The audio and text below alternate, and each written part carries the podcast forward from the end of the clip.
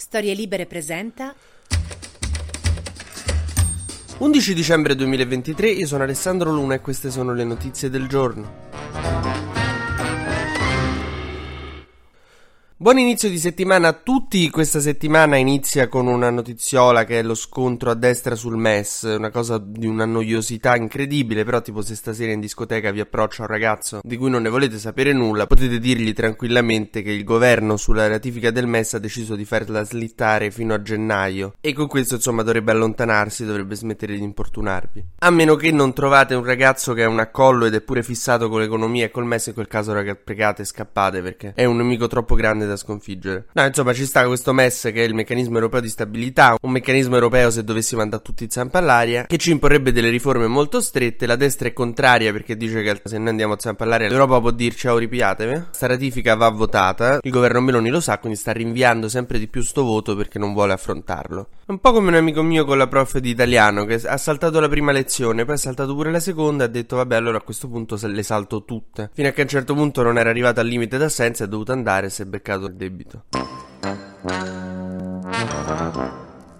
Ma passiamo invece alla vera polemica di questo weekend che riguarda la nomina del ministro dell'istruzione leghista Valditara ad Anna Paola Concia. Premessa perché altrimenti non si sa che può succedere. Allora, io qui andrò a parlare di cose che hanno fatto, che ha fatto la comunità LGBT o la comunità femminista, comunità di cui io evidentemente non faccio parte, eh, certamente sono all'AI, sono supporter, ma non ne faccio parte, quindi non è che mi metto a criticare cosa fanno o cosa pensano, però do un punto di vista esterno, senza che poi ci scanniamo mentre la destra banchetta al governo. Insomma, il ministro dell'istruzione leghista Valditara aveva nominato Anna Paola Concia, una ex deputata del PD che ha fatto alcune battaglie LGBT per i diritti delle donne e delle minoranze, coordinatrice del progetto Educare ai sentimenti, quello che è stato messo in piedi in seguito al femminicidio di Giulia Cecchettina per insegnare l'educazione sentimentale nelle scuole. Allora, Valditara è un ministro ma è leghista, sempre leghista è. Aveva scelto Anna Paola Concia, una suora e una del popolo della famiglia antiabortista e tutto tutto quanto. Il popolo della famiglia è quello di Adinolfi. Avete presente quello che è divorziato, risposato e che non vuole che le donne abbiano troppi diritti, no? Quello lì. Ecco, queste tre, la suora, l'antiabortista e Anna Paola Concia, dovevano essere coordinatrici di questo progetto. La sinistra si è ribellata perché Anna Paola Concia è terfa e lontana dalle battaglie per le persone trans. È considerata trans escludente, aveva protestato contro la questione degli asterischi e del, della Shva. Insomma, c'è questo problema del suo rapporto con la comunità trans, effettivamente, alla nomina di Concia si sono ribellate una buona parte dell'attivismo LGBT e la destra perché lei, appunto, vista da destra è una pericolosa cavaliera dell'apocalisse dell'ideologia gender che sarebbe andata a truccare i nostri bambini e a tagliargli il capo. Provita, quelli che non vogliono che abortite, ha fatto un comunicato dicendo vergognoso così il gender entra nelle scuole, anche se appunto non voleva, non c'entrava niente il gender con l'educazione che doveva fare lei, lei era soltanto lì per fare l'educazione ai sentimenti. Per cui è stata criticata da destra e da sinistra sinistra, allo stesso tempo Anna Paola Concia era Voldemort versione drag queen per quelli di destra e una reazionaria per quelli di sinistra e quindi alla fine insomma ci sono state tutte le condizioni per poter eliminare quel nome. Sono state cancellate anche le nomine alle altre due, quindi adesso non si sa chi lo coordinerà questo progetto.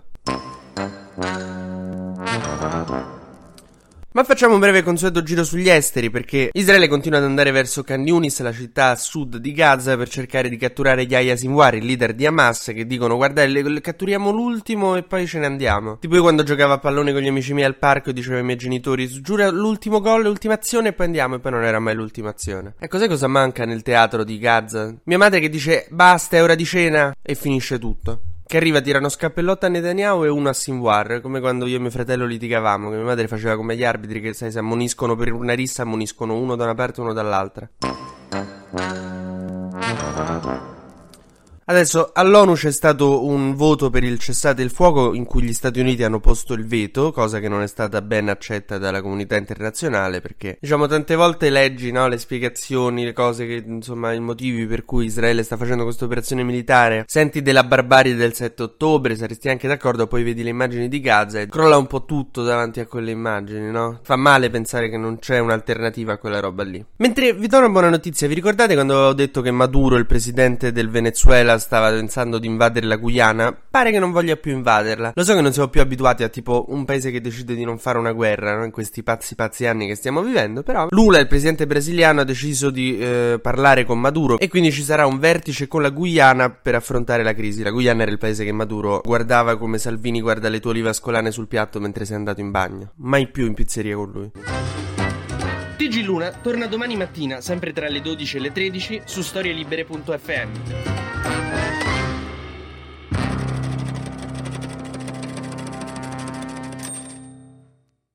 Una produzione storielibere.fm di Gianandrea Cerone e Rossana De Michele.